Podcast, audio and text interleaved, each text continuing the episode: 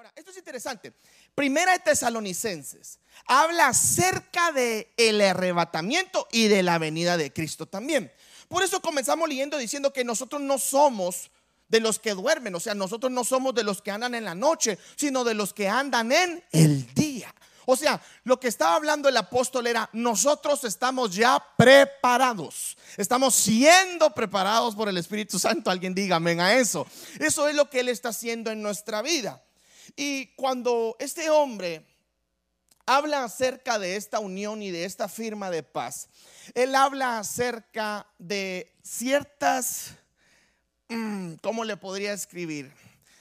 de ciertas cosas que sucedieron que para los que han estudiado el Antiguo Testamento tal vez la van a entender. Y no sé si usted se recuerda que Abraham eh, se acuesta con su sirvienta, alguien está aquí conmigo, y de ahí nace lo que es Ismael. Ok, de ahí viene una descendencia que es toda la parte de los árabes. Pero el hijo de la promesa, que el nombre era Isaac, viene después que Abraham se acuesta con su esposa, ya no es estéril, sino que ahora ya Dios le ha dado el milagro y tienen a Isaac como el hijo de la promesa. Entonces de ahí salen dos descendencias de Abraham, las que siempre han estado en guerra hasta el día de hoy, la de Ismael con la de Isaac.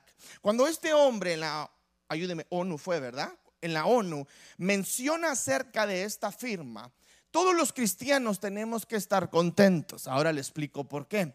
Porque la palabra del Señor nos enseña de que cuando esto sucediera, que cuando ellos dijeran que iba a haber paz y seguridad por ciertas cosas que iban a pasar, iba a venir destrucción repentina. ¿Alguien está aquí conmigo? Ahora bien, eso nos alarma también, porque sabemos que van y ya están acontecimientos tremendos que están sucediendo. Amén.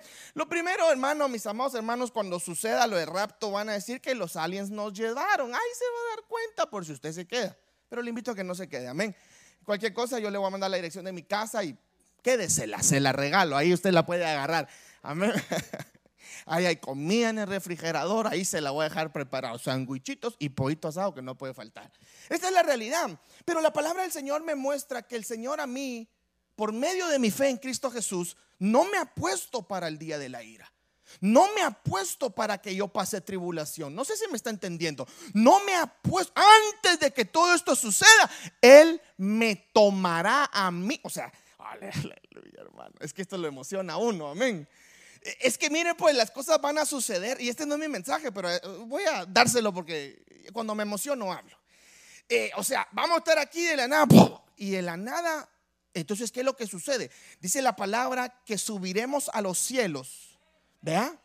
En donde Él descenderá, dice la palabra, ahí en Santiago usted lo puede leer, dice donde Él tendrá un encuentro con nosotros en el cielo. O sea, ahí arriba, Él va a descender y nosotros vamos a subir lo vamos a ver y el cuerpo glorificado se nos va a dar para que podamos entrar a tener una vida eterna.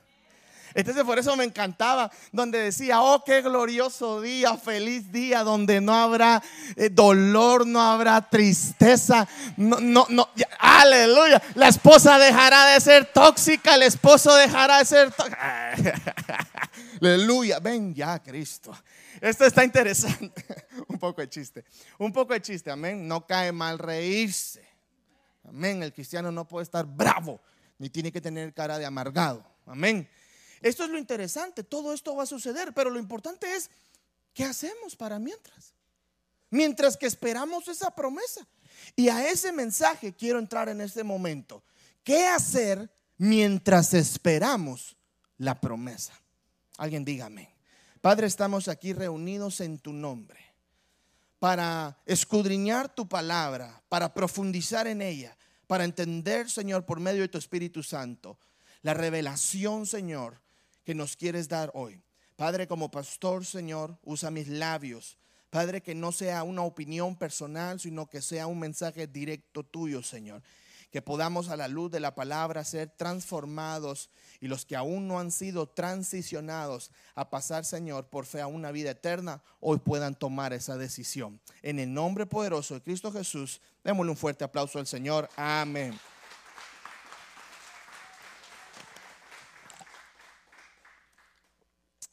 Ok, ¿cómo se llamaba el mensaje de hoy?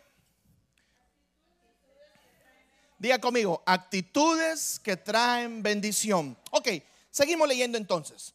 Bueno, 10. Quien murió por nosotros para que ya sea que velemos o que durmamos, vivamos juntamente con Él. Por lo cual, animaos, ok, aquí entramos. Animaos, ¿qué dice? Unos a otros. Y edificaos unos a otros. Que dice, así como ya lo están haciendo. Pero ahora aquí entra en el 12 el apóstol y comienza a decir, os rogamos hermanos, miren, os rogamos. O sea, los quiero alentar. Hoy como pastor quiero alentarte. Miren mis amados hermanos, lo primero que tenemos que entender que las cosas por obligación no caen bien.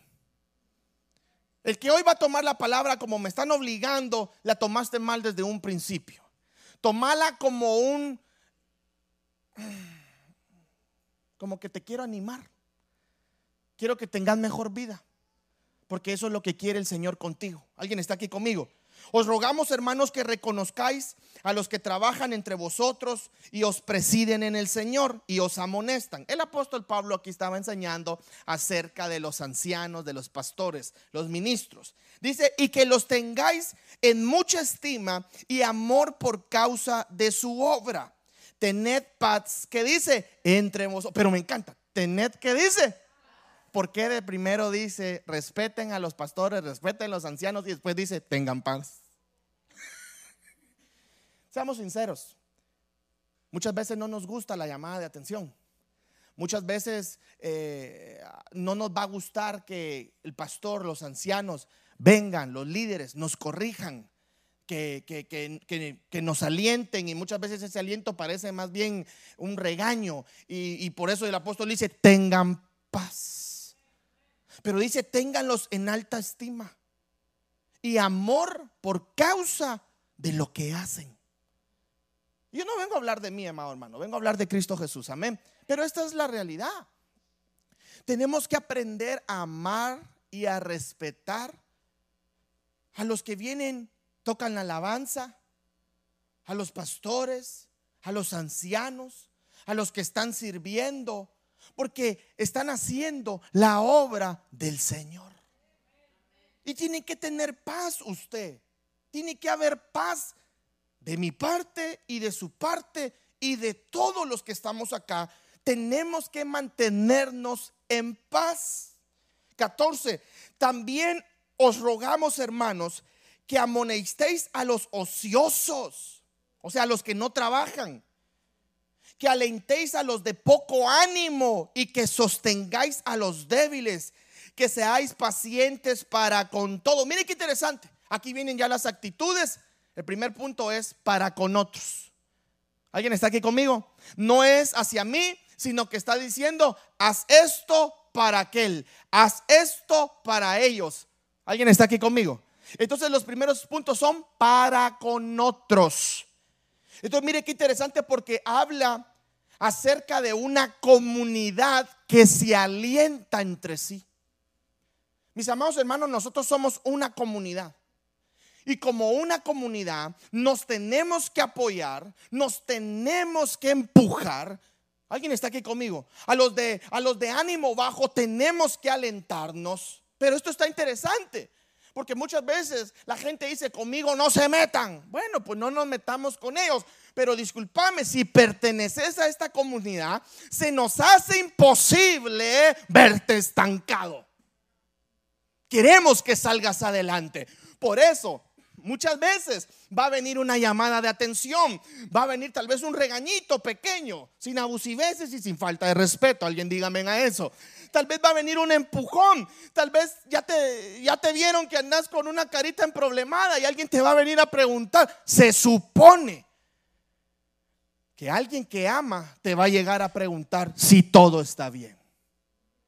El problema, mis amados hermanos, es que muchas veces se nos ha enseñado que entramos a este lugar, cantamos, adoramos, ofrendamos, damos dádivas, decimos amén, gloria a Dios y me voy. Entonces eso no es pertenecer a una familia, eso no es pertenecer a una comunidad. Y yo sé que muchas veces viene, y ayer lo hablé, la sanidad de heridas, o viene la raíz y dice, no, pastor, es que es mejor si no me meto porque luego me doy cuenta de cosas. Sí, es cierto, Porque cuando uno está metido, cuando uno comienza a profundizar, se comienza a dar cuenta que todo esto, aquí hay roces, aquí hay problemas, aquí hay dificultades. ¿Por qué? Porque se están tratando con actitudes distintas. Mis amados hermanos, es ilógico que pensemos que aquí no hay problemas, aquí hay problemas. Es ilógico que nosotros vengamos y seamos tan frágiles como porcelana alemana, que no lo somos, somos más que todo porcelana china. Y nos creamos las porcelanas alemanas de que, ay, no es que a mí, no, no, no. Es que tenemos que entender que la otra persona está pasando por un proceso. Tiene un temperamento distinto. Su carácter está siendo moldeado por el Espíritu Santo. Por eso el apóstol está diciendo, tengan una buena actitud con los demás. Seguimos leyendo. Entonces miren el 15, mirad que ninguno pague a otro mal por mal. Antes seguid siempre lo bueno uno para con otros y que dice, y para con todos. Vaya, ahí viene lo que es con otros. Ahorita vamos a entrar al segundo, al segundo punto de esta predicación, es las personales. Pero vamos, antes de entrar a las, a las personales, sigamos hablando un poquito. Punto número uno, era para con otros. Entonces, punto sería 1.1, animarnos unos a otros y edificarnos unos a otros. Eso es lo que dice la palabra. Dos, reconozcan a los que trabajan entre ustedes y os presiden en el Señor. Tres, tengan paz entre ustedes. Cuatro, amonesten a los ociosos. Y quiero decir esto, a los ociosos no solo son los que no trabajan, porque también hay que motivarlos a que trabajen. Alguien está aquí conmigo. Toda persona, escúchenme bien. Aquí ahorita no se me haga el, muy santo y aleluya, ya me puse a orar. Escúcheme. Suele un poquito de volumen para no gritar. Esta es la realidad.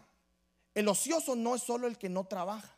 Pero tenemos que eh, entender que desde Génesis capítulo 1, 2 y 3, si usted lo quiere ver, el hombre ha trabajado. Toda persona que está en este lugar, que ya tiene las capacidades para irse a trabajar, tiene que irse a trabajar. Los pastores tienen que trabajar. Bueno, esa es mi opinión personal. Perdón, yo dije que no iba a dar opinión personal, pero yo trabajo. Amén. Y tengo todo el derecho de la Biblia a dedicarme 100% a la obra, pero yo he tomado la decisión de que quiero trabajar también en lo secular. ¿Por qué? Para no ser carga al ministerio. Tome mi ejemplo. Tiene que usted trabajar. Un día se me acercó un señor y me dijo, pastor, ¿a qué edad cree usted que tengo que sacar a mi hijo a trabajar de la casa? No, no, no, no. Yo no le puedo decir a usted a qué edad o cómo. No, no, no. Lo único que le puedo decir es, la Biblia dice que hay que trabajar. Ya es decisión personal de cada padre y cada madre. Pero también el ocioso es aquel que no hace nada en la iglesia. Uy, yo sabía que iba a haber un silencio profundo, aleluya. ¿Ah? Aleluya. Ahorita cayó, mira, ahorita cayó un balde de agua fría y ¡plasha! Sabía que cuando se pone saco viene machetero. Esta es la verdad. El ocioso también es aquella persona que nunca tiene ánimos de hacer nada para la obra del Señor. Mis amados hermanos, ¿puedo abrir mi corazón en este momento? ¿Me lo permite usted? Bueno, ya con dos, ya ni modo. Esta es la realidad. ¿Cómo me encantaría a mí como pastor que todos fuéramos hormigas? No, no, no, no, para ser aplastados, tranquilos. Ya, ya está ya el espíritu de victimización. No, no, no, no, no. ¿Sabe cómo trabajan las hormigas? Unidas. Perdón por lo que le voy a decir y le voy a dar un ejemplo chistoso. En mi casa hay unos hormigueros tan desgraciados. Y mi esposa se ríe porque piensa lo que tal vez voy a contar. Cada vez que me paro en el jardín, fijo me paro en un hormiguero.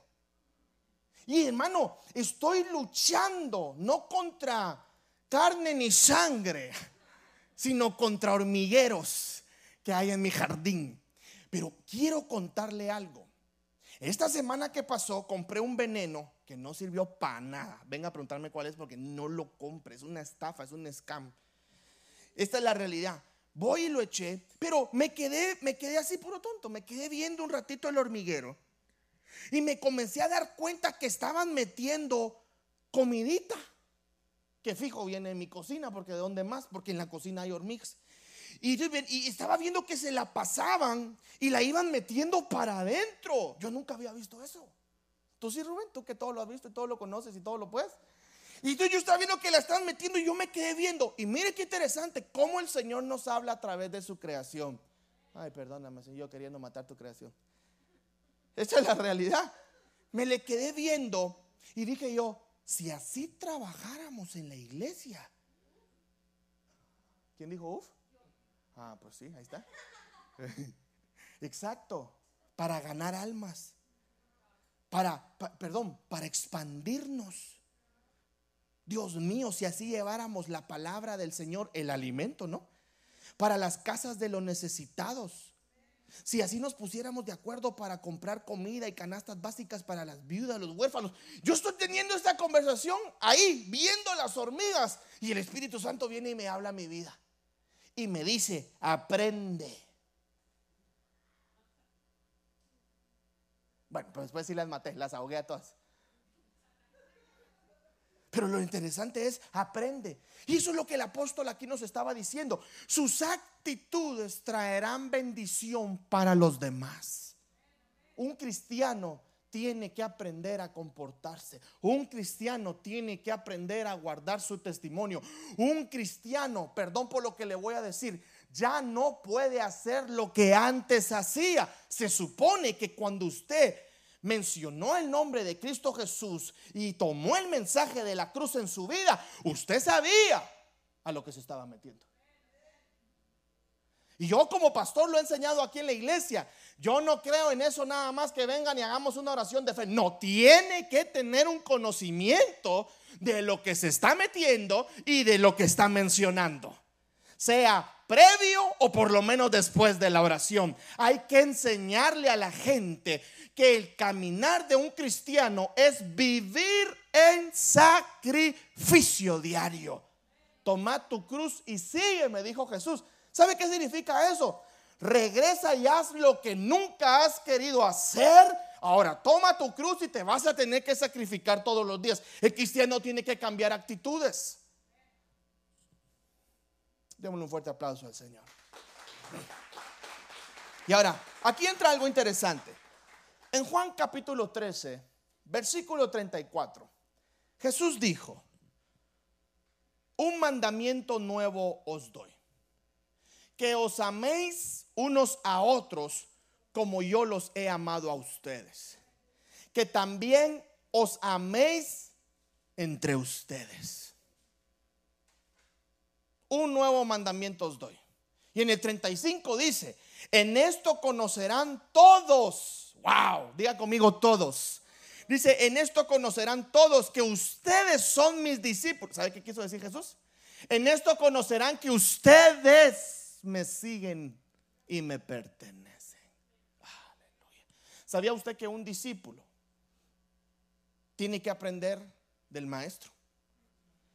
¿Sabía usted? Mire lo, mire lo precioso que le voy a dar. Mire esta perla preciosa y guárdela. ¿Sabía usted que el discípulo se parece a su maestro? Hay un dicho en inglés, yo casi no sé inglés, pero ese sí me lo aprendí. The apple doesn't fall. No, no, cálmese. The apple doesn't fall from, far from the tree. Aleluya. Ahí está. Ah, espera, espera, espera. Cálmese. The apple doesn't fall. ¿Vos que sabes inglés? ¿Por qué no me ayudas? Far from the tree. ¿Así es? la manzana no cae lejos del árbol. No, no es una revelación espiritual, tranquilo, es un dicho. Pero esa es la realidad. The apple doesn't fall from, far from the tree. ¿Usted se parece a su papá y su mamá? No, no, no, no sí. Por más que usted tal vez la odia. No, se parece a todos Hay cositas, claro, porque está en nuestros genes. Mira, hermana Yasmin, aquí está Yasmin. La viva copia, hermana Tania. Yo a veces la miro y me confundo. Pero esa es la realidad, son igualitos. Eso es interesante. Mire, Axel, ¿a quién cree? Ay, Dios, la viva copia de la mamá y el tata. Tiene los dos. Esto está interesante. ¿Aló? ¿Alguien está aquí conmigo?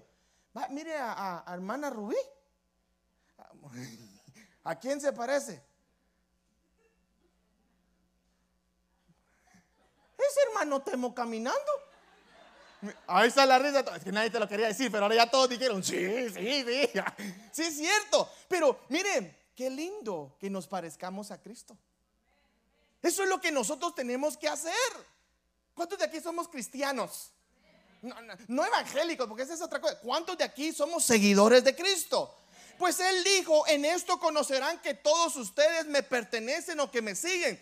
Si tuvieres amor los unos con los otros, porque nadie ha amado más que Cristo. Wow, todos los días nosotros tenemos que amarnos y no solo a los de aquí, sino que a todos. Eso es lo difícil de ser un discípulo de Cristo. Que cuando te dañan, ay, tenés que amar. Que cuando te traicionan y viene la herida, Dios mío, tenés que traerle al Espíritu Santo y Él te va a decir, ámalo. Ámala, ora por ella, bendícelo, bendícela. Qué difícil ser cristiano. Y ahora el apóstol, regresamos ahí a 1 Tesalonicenses 5, versículo 16, nos va a decir, estad siempre gozosos. Vaya, Jesús que dijo, en esto van a conocer que son mis discípulos, que se amen los unos a los otros. Le voy a hacer una gran pregunta, mi amado hermano. ¿Qué es amar? Wow. Creo que para entrar a... Tenemos que primero entrar a ¿Qué es amar? ¿Qué es amar? La tomemos de ejemplo a Cristo Jesús. La expresión más grande del amor es entregarse por el prójimo. hermano. Cuando un hombre y una mujer han tomado la decisión de casarse, están sacrificando parte de su vida y están decidiendo, me entregaré a ti. Tú me perteneces y ahora yo te pertenezco.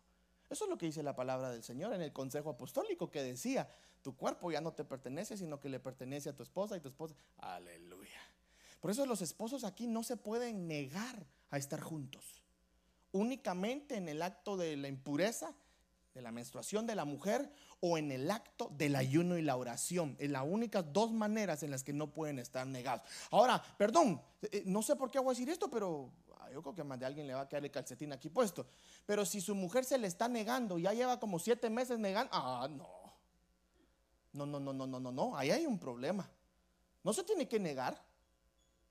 Si usted mira que su esposo, mi amada hermana, a decir con respeto, no hay niños, yo no veo a nadie, Junior nada más, pero después de ahí no veo tantos niños. Ah, no, pero está bueno que aprendan eh, bíblicamente. En el acto del amor, el entregarse al prójimo es algo sagrado. Eso es lo que quiero decir. Sagrado. Por eso es que usted no puede entregarse con cualquier persona. Y no puede tampoco andar diciendo que ama a cualquier persona porque hay diferentes estilos de amor. El amor que tenemos con Dios es un amor puro. El amor que yo le tengo a mi esposa es otro amor. Y el amor que yo le tengo a usted es otro tipo de amor. El problema está cuando muchas veces solo amamos a Dios o amamos a nuestra esposa, pero ya no amamos a los demás. ¿Qué es amar a los demás? Wow. Qué interesante, ¿no? Estad siempre gozosos. 17. Orad sin cesar. 18. Dar gracias en todo, porque esta es la voluntad que dice de Dios para con vosotros en Cristo Jesús. Mire qué interesante, dice, dar gracias en todo, aun cuando las cosas salen mal, hay que dar gracias.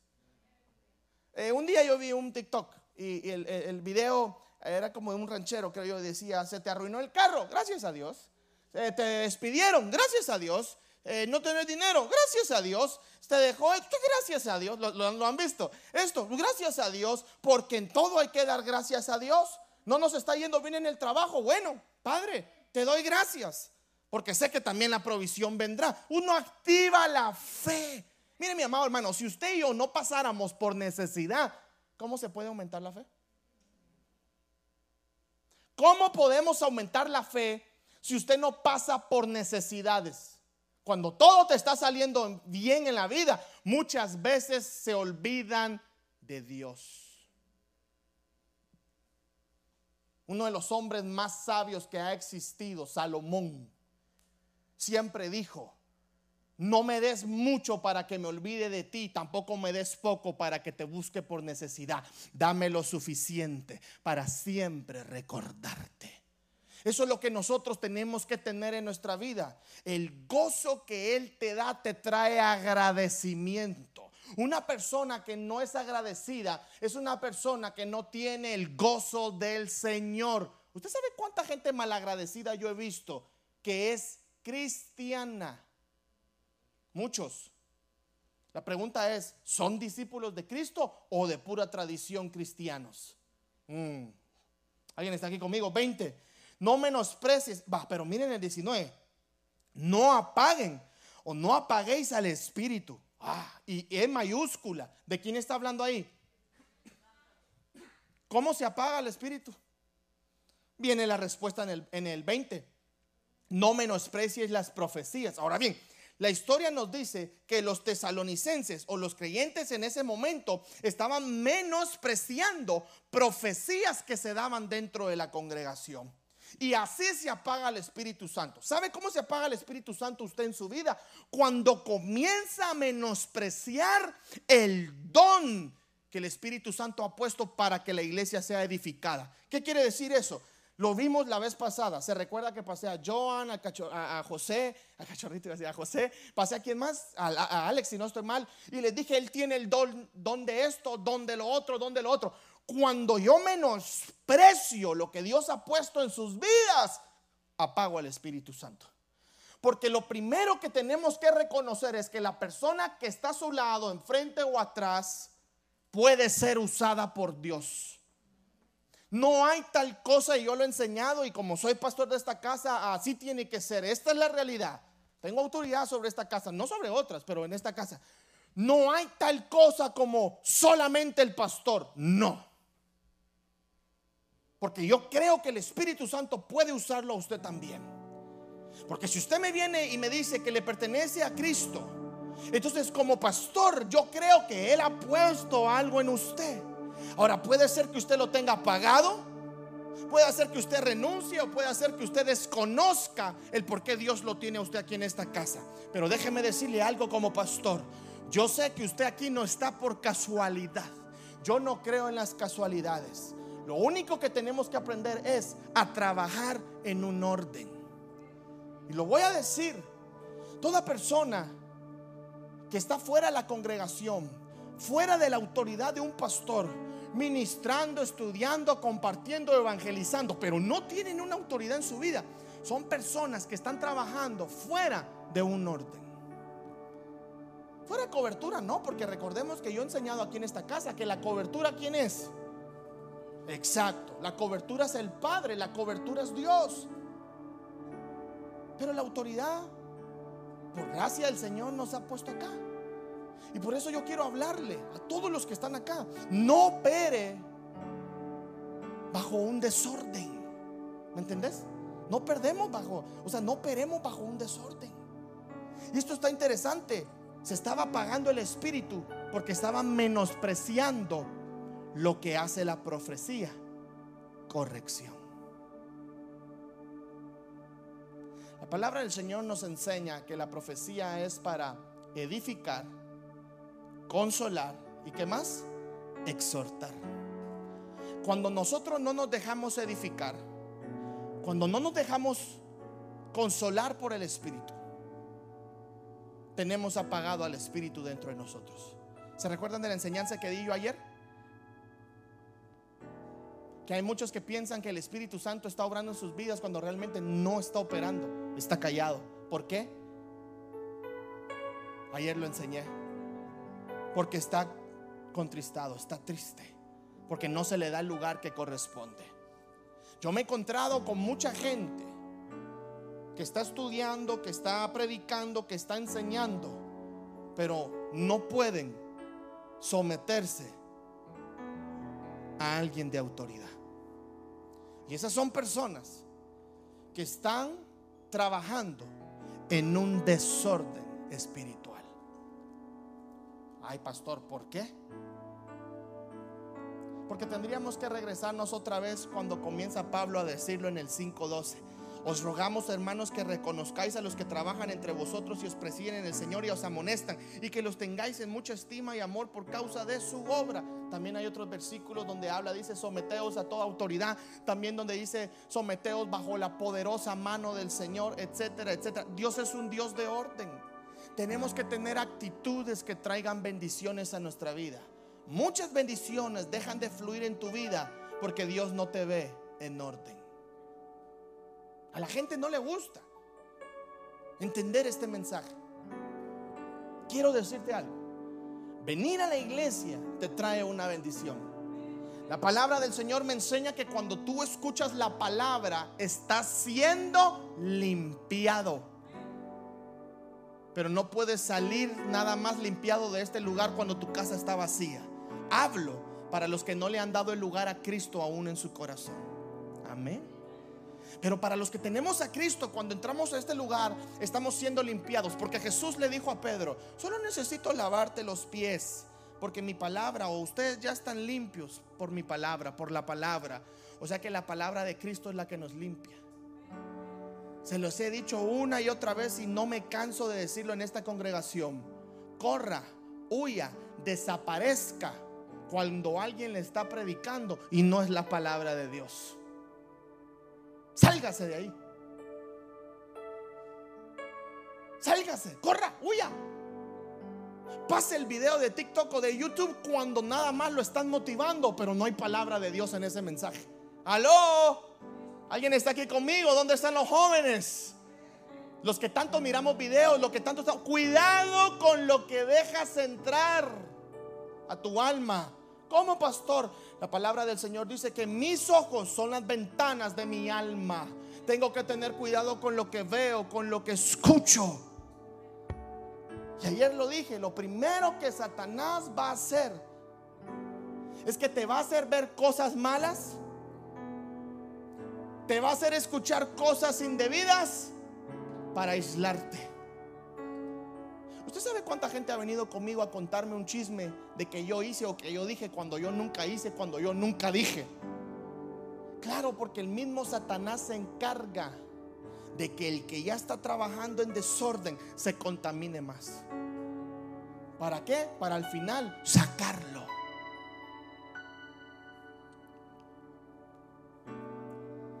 En el 22 dice, absteneos, o sea, absténganse de toda especie de mal.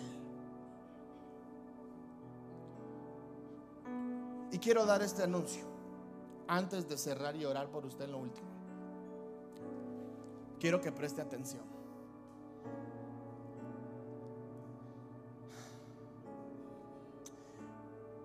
Estoy indeciso si hacerlo un domingo, le cuento, jueves. Pero el Señor me ha puesto a que les comparta un estudio que estoy realizando que se llaman vendas mágicas. Alguien que me diga, pastor, ¿qué es vendas mágicas? Quiero hablar acerca de pulseras, amuletos, cruces, cruz, yes, cruces, de las cruces. Quiero hablar acerca incluso de vestimenta. Quiero hablar acerca de cuadros que muchas veces el cristiano tiene en su casa que son puertas diabólicas. Claro, voy a hablar de la pulsera roja, del ojito, de todo eso voy a hablar. Usted sabe a cuántos cristianos yo he orado por ellos. Perdón, mi amor, pasa aquí. Muchas veces yo vengo y oro por cristianos, así, Padre, en el nombre, o viene el pastor, ore por mí. Y lo primero que les miro es la pulserita roja o es la pulserita con el ojo. ¿Qué cree usted? ¿Un domingo o un jueves? domingo porque no quiere venir jueves. Voy a hacerlo un domingo. Ok. ¿Qué les parece? Porque ya el Espíritu Santo ya me ha hablado mi vida. ¿Qué fecha es este domingo? Primero, uno. Ah, no, montémonos el uno. De una. De una, para comenzar el mes con liberación. Va, este domingo traigo la enseñanza. Yo quiero invitarle. No se vaya a ir a parar enfrente del cuadro que usted tiene ahorita en su sala. Ay, Dios mío. No, espérese.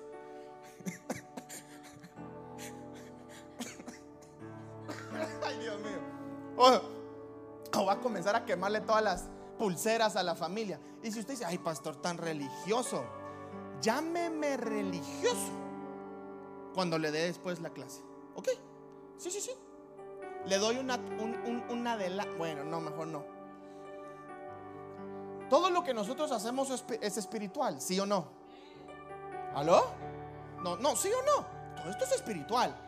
Entonces la palabra del Señor dice que no tenemos lucha contra sangre ni carne, sino contra potestades, etcétera, etcétera, etcétera. El enemigo tiene estrategias para entrar a la casa de los creyentes. Y es por medio de amuletos, cruces, cuadros,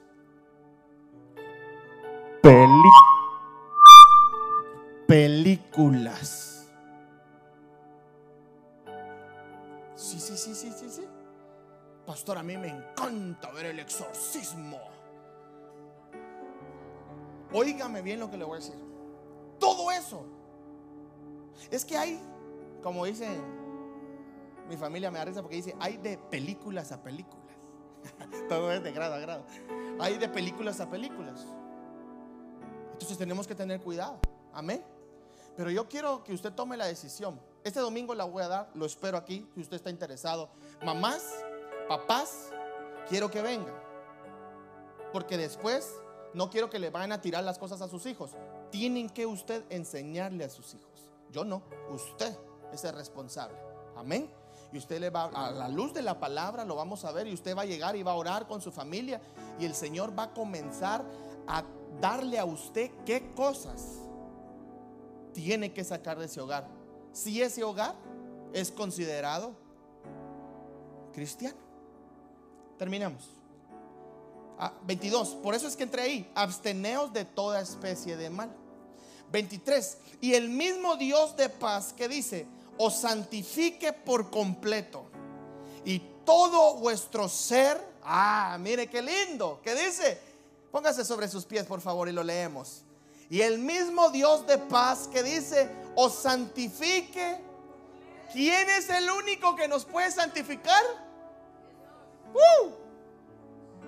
Y el mismo Dios de paz os santifique por completo. Y dice, y todo vuestro ser, espíritu, alma y cuerpo sea guardado irreprensible. Ah, y ahora terminamos donde comenzamos. ¿Qué estamos esperando usted y yo como iglesia? El arrebatamiento. Bueno, si usted está esperando la venida del Señor, está bien. Pero yo estoy esperando el arrebatamiento, el rapto de la iglesia. Donde Él sí va a venir, pero no a la tierra. En el cielo, donde tendremos un encuentro. Esta no es ninguna película de Avengers. Esto es palabra de Dios. ¿Alguien está aquí conmigo? Entonces por eso dice, para que sea guardado irreprensible. Y mire lo que dice Santiago, para la venida de nuestro Señor Jesucristo, obviamente entendiendo la venida de Él en el cielo. Más adelante, más atrás lo dice. Fiel es el que os llama, el cual también que dice, lo hará. Cierre su Biblia donde usted está. Estad siempre gozosos, oren sin cesar Dar gracias, dar gracias en todo es una actitud. No apagues al Espíritu Santo. No menosprecie las profecías. Examinarlo todo y retener lo bueno. Absteneos de toda especie de mal. Y orad. Porque termina diciendo, oren por mí. El que quiera una copia del mensaje de hoy está en el podcast. Sí, ¿verdad? Va a estar en el podcast o va a estar en YouTube. Pero el que quiera también llevarse una hojita, venga conmigo hasta el final y yo se la voy a dar. Y quiero terminar con esto, con una, una bendición pastoral. Pero antes de hacerlo, quiero por favor que cierres tus ojos ahí donde estás. Y quiero pedirle al Padre que si hay algo que tenga que ser renovado en tus actitudes, se lo puedes decir ahora.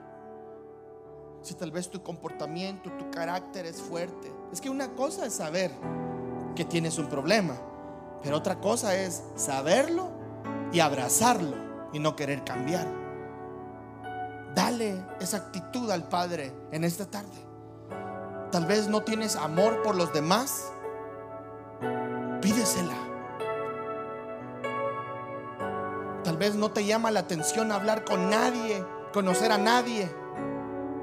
Cambia esa actitud. Tal vez sos de las personas que están acá y, no le importa que pase con nadie más. Cambia esa actitud porque no está bien. Tal vez sos de las personas que a mí solo me importa mi esposa y mi familia, ya estuvo, nadie más. Y la familia de Dios. La familia a la que tú perteneces tampoco te importa. Cambia esa actitud para que puedas tener más bendiciones en tu vida. Papás, no esperen que yo como pastor si el que corrija a sus hijos, cambien esa actitud. Tienen que hacerlo ustedes. Si sus hijos han faltado, si sus hijos han menguado en el congregarse, en la lectura de la palabra, incluso los papás tienen que enseñarle a sus hijos a ser dadivosos también. No esperen que como pastor yo lo haga. Ustedes son responsables de eso. Tome ya su rol en casa. En el nombre poderoso de Cristo Jesús. Dejemos que el Señor haga algo en nuestra vida en este momento porque solo Él nos puede santificar. Gracias Señor.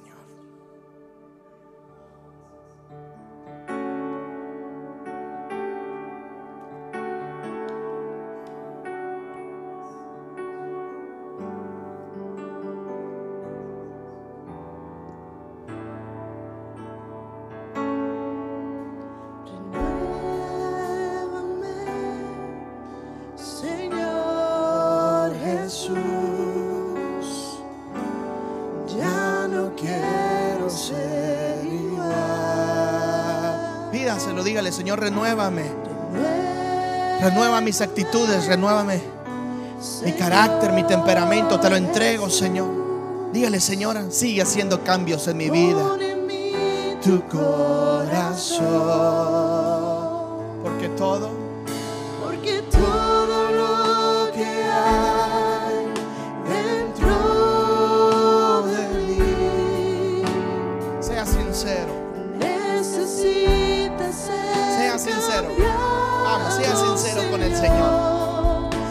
el que puede santificar tu vida.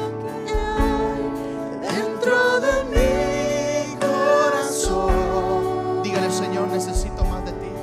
Necesito más de ti. Tal vez hay cosas que están sucediendo en tu casa, en tu vida personal o en tu relación con los demás. Hoy dile, Señor, renuévame. Renuévame, Señor, renuévame mi comportamiento. En la manera en que hablo, en la manera en que pienso, en la manera en que opino. Renuévame, Señor. Señor, a nosotros, los hombres de casa, los esposos. Señor, que tengamos una actitud correcta para escuchar a nuestra esposa y para hablarle también, Señor. Que estemos prestos para oírlas y prestos, Señor, para enseñarles también.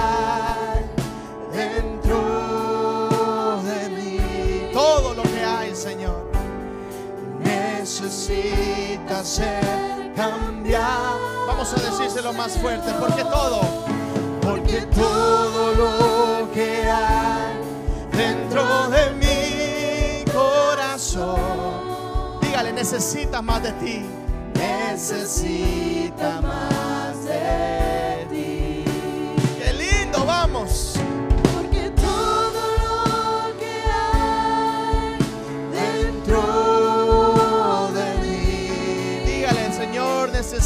ser cambiado. Perfeccioname, Señor, como lo dice en tu palabra. Perfeccioname. Dentro de mi corazón. Necesitas, Señor, necesita más de ti. quiero pedirle un favor. Tome la mano de su esposa, de su esposo. Si sus hijos están a su lado, si sus hijos están en la clase, está bien. Pero si tenés también a un amigo, a una amiga ahí cerca, con mucho amor y respeto, tómense de la mano, por favor. Vamos a orar los unos por los otros. Nadie, nadie se quede solo. Busca a alguien, busquen a alguien, por favor. Nadie se quede solo. Únanse. Únanse con la persona de la derecha, de la izquierda. La palabra del Señor dice orar los unos por los otros. Tal vez usted no sabe cómo orar, pero deje que la persona al lado pueda orar también por usted. Vamos a orar de la siguiente manera. Señor, renuévanos. Necesitamos más de ti. Quiero tener actitudes correctas que puedan traer mayor bendición a mi vida. Oro por la persona, Señor, que está a mi lado. Señor, si ella está pasando o él por un proceso difícil en su vida, que pueda, Señor, traerlo ante ti primero, traerlo ante los pastores, pero Señor, también traerlo ante la congregación para que podamos ayudarle. Señor, que se sienta amado en esta casa, que se sienta amado por ti, por los pastores y por nosotros como congregación. Pedimos, Dios mío, que pueda ser renovado, Señor. Oro por cada esposo, por cada esposa, por cada hijo, por cada hermano, familiar que está aquí, Señor.